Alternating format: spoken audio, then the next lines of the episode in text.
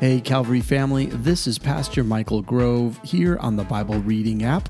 And today is May the 7th, and we are jumping into the book of Exodus. Now, if you didn't know this, all of the Israelites were in Egypt because of what just happened at the end of Genesis, because of the famine in the land, and because Joseph having the favor of God to be there.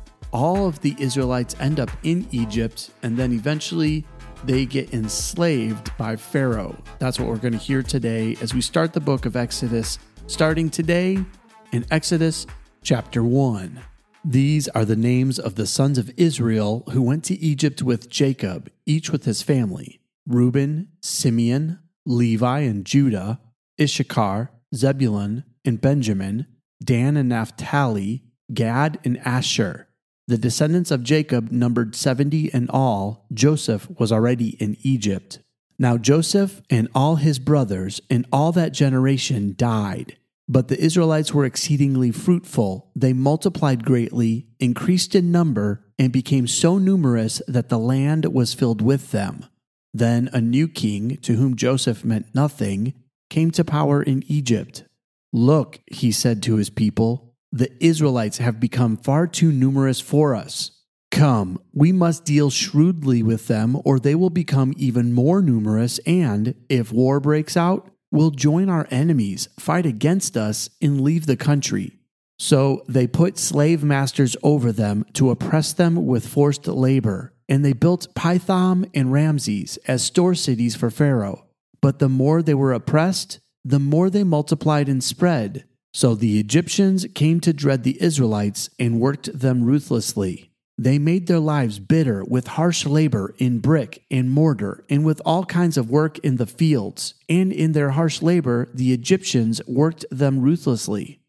The king of Egypt said to the Hebrew midwives, whose names were Shiphrah and Puah, When you are helping the Hebrew women during childbirth on the delivery stool, if you see that the baby is a boy, kill him. But if it is a girl, let her live. The midwives, however, feared God and did not do what the king of Egypt had told them to do. They let the boys live.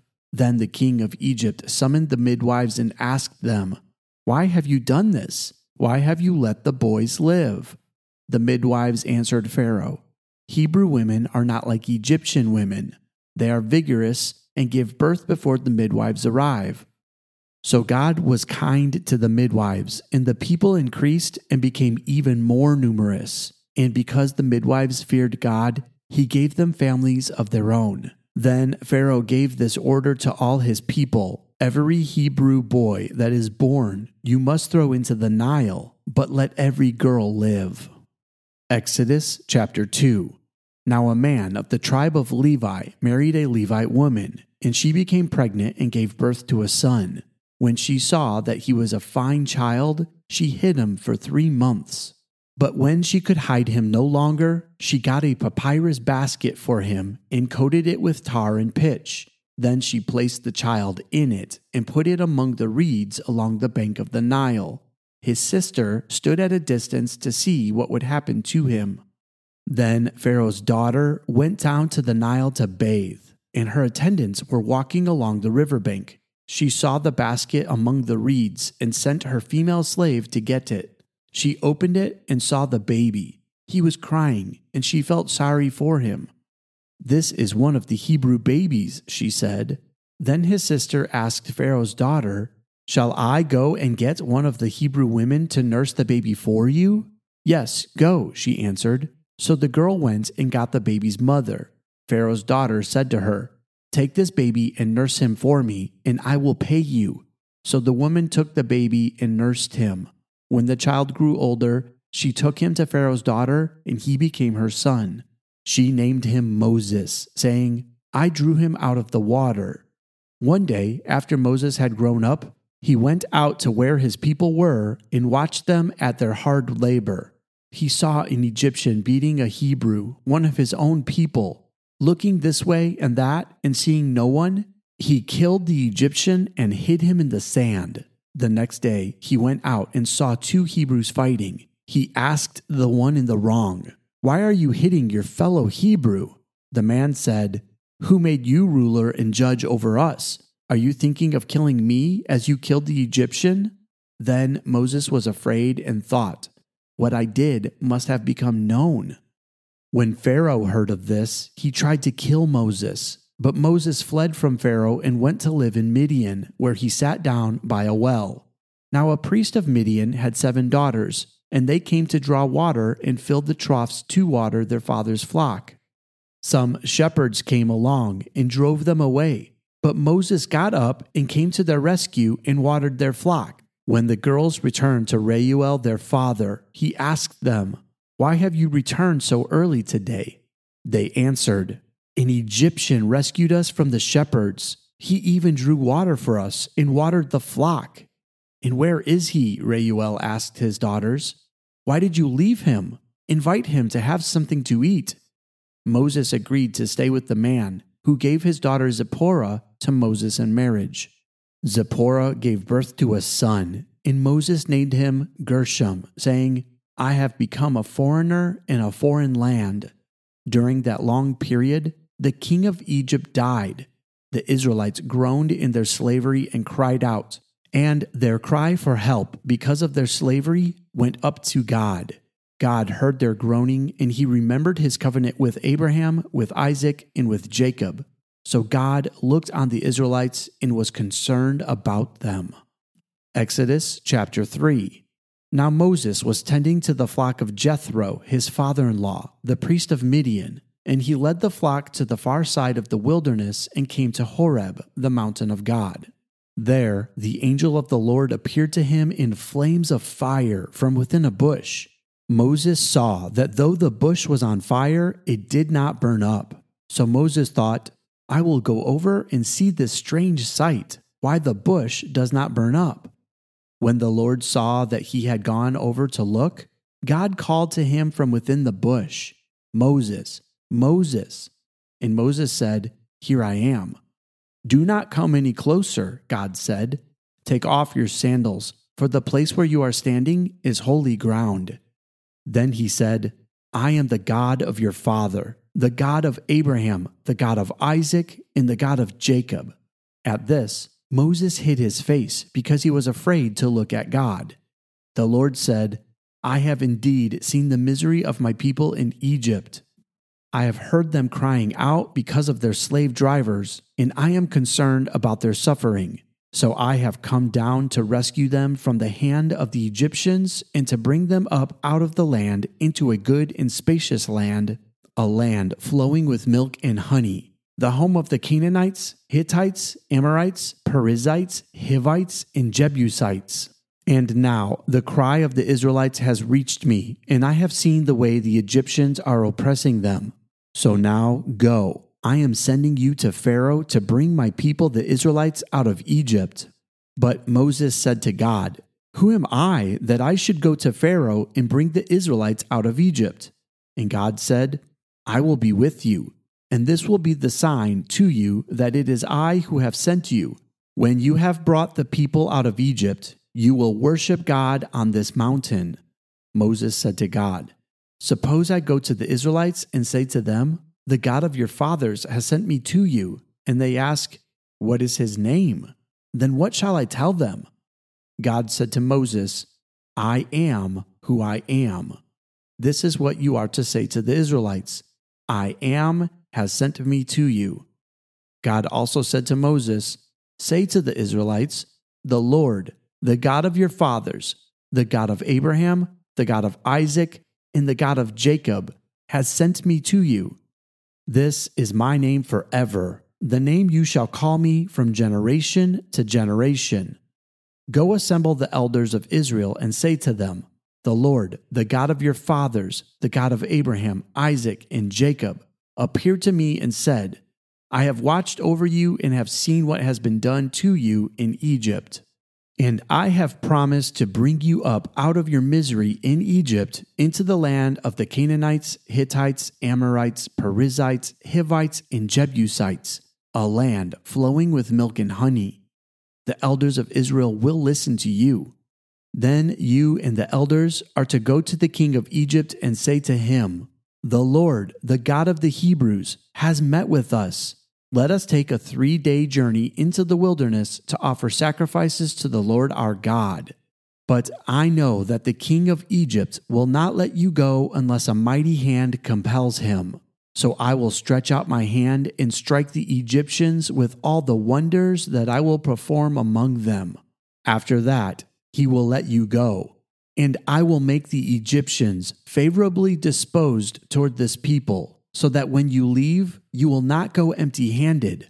Every woman is to ask her neighbor and any woman living in her house for articles of silver and gold, and for clothing, which you will put on your sons and daughters.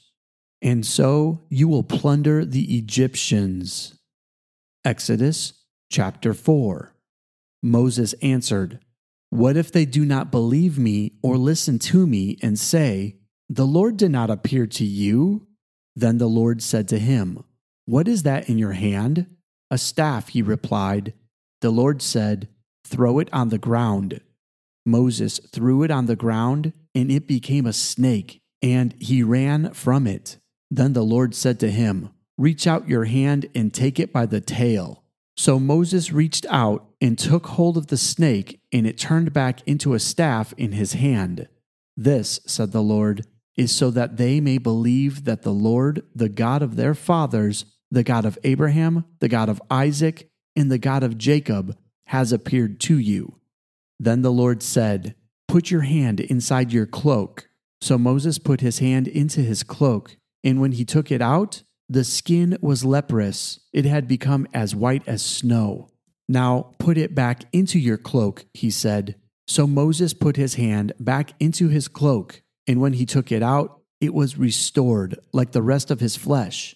Then the Lord said, If they do not believe you or pay attention to the first sign, they may believe the second. But if they do not believe these two signs or listen to you, take some water from the Nile and pour it on the ground.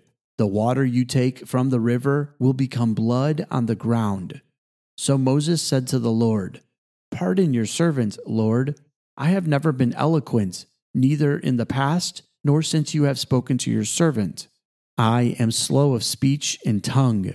The Lord said to him, Who gave human beings their mouths? Who makes them deaf or mute? Who gives them sight or makes them blind? Is it not I, the Lord? Now go. I will help you speak and will teach you what to say. But Moses said, Pardon your servant, Lord. Please send someone else. Then the Lord's anger burned against Moses, and he said, What about your brother Aaron, the Levite? I know he can speak well. He is already on his way to meet you, and he will be glad to see you. You shall speak to him and put words in his mouth. I will help both of you speak and will teach you what to do. He will speak to the people for you, and it will be as if he were your mouth as if you were God to him. But take this staff in your hand so you can perform the signs with it.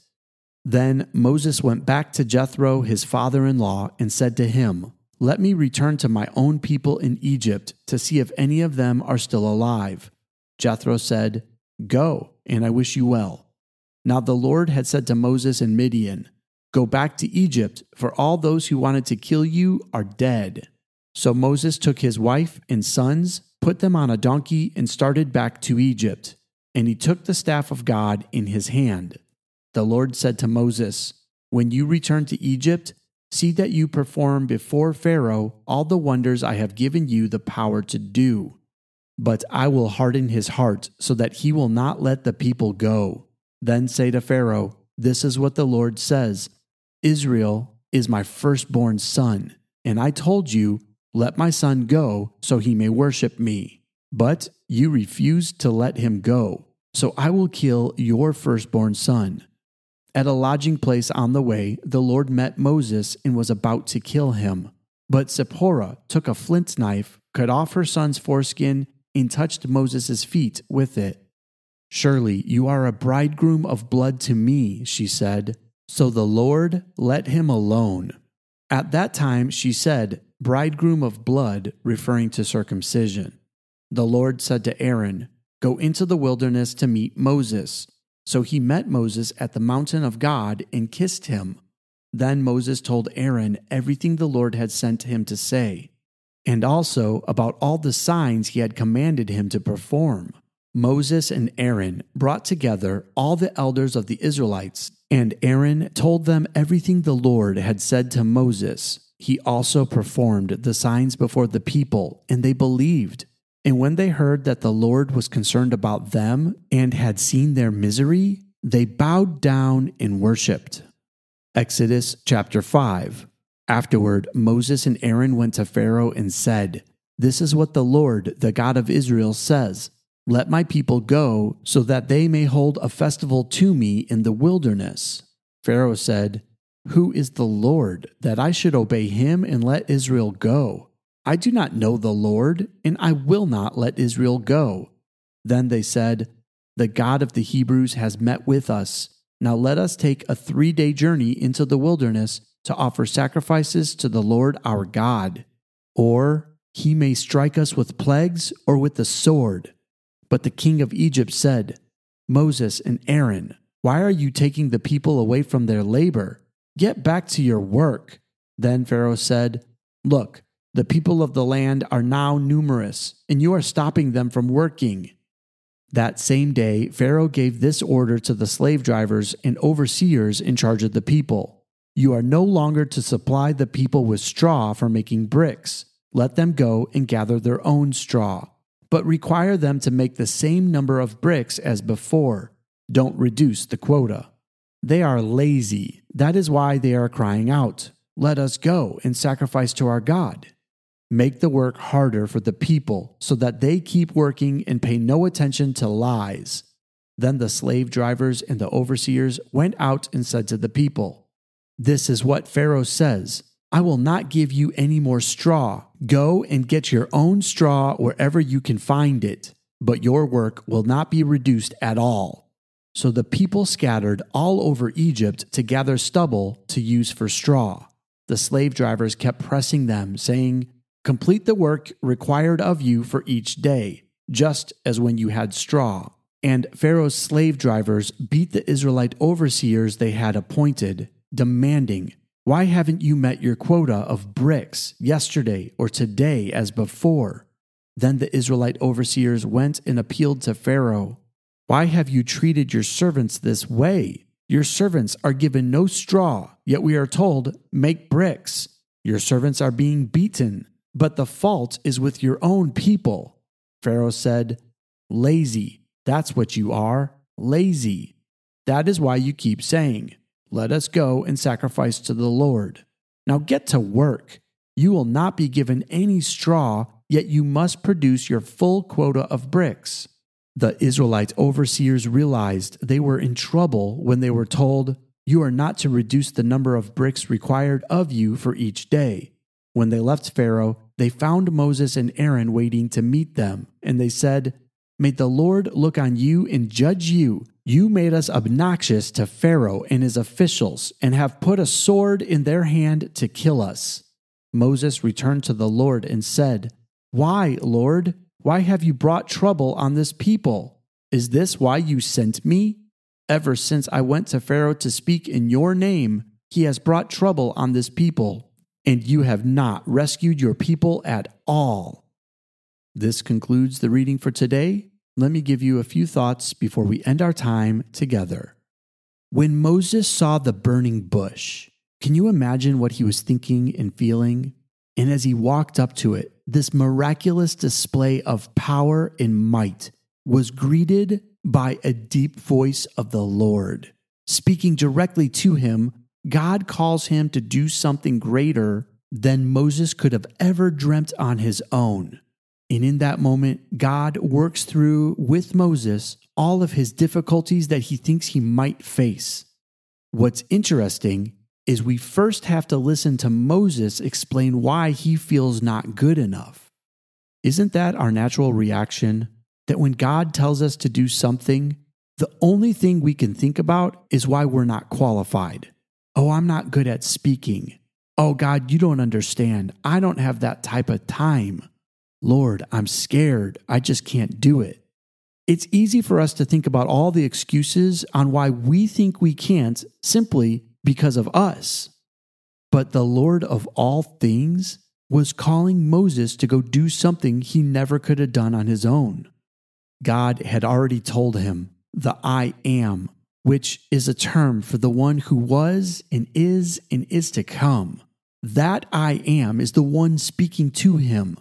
The one able to do all things is telling Moses where to go and what to do. And all Moses can think is why he feels like he's not good enough for it. God's not concerned with our weaknesses. God knows our weaknesses and knows how he can counter them by his goodness and his grace. God knows that his power is all that we need in order to do the works he's called us to anyway. So it's kind of like God was telling Moses, get over yourself because this isn't even about you. The funny thing is, after giving in to Moses and the way he feels, God allows Aaron to go with Moses. But then the next part is the best part. God explains right there from the bush, from the beginning, that Pharaoh will harden his heart and won't let the people leave. But God then explains to him, Oh, they will leave and they will come back to this mountain, and the sign will be that they'll worship the Lord when they get back to that mountain.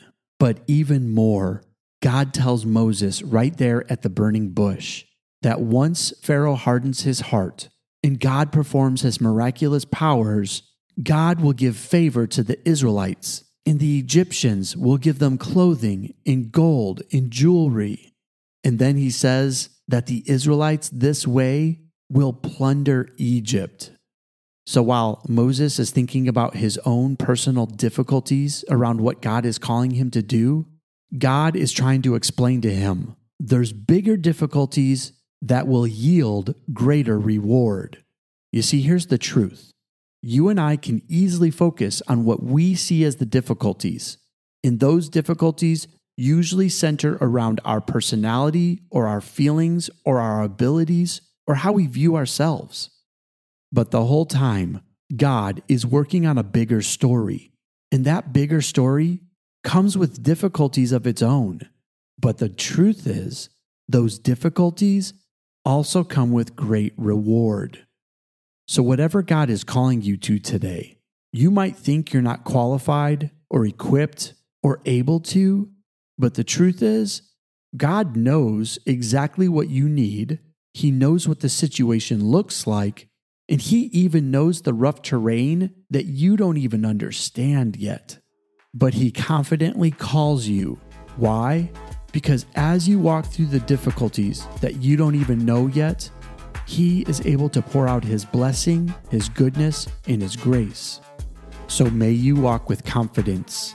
May you know that the I am is in charge and is calling you deeper than you've ever been before. And in that, may you find the goodness and the blessings of the Lord. That's all the time we have for today. I love you and God bless.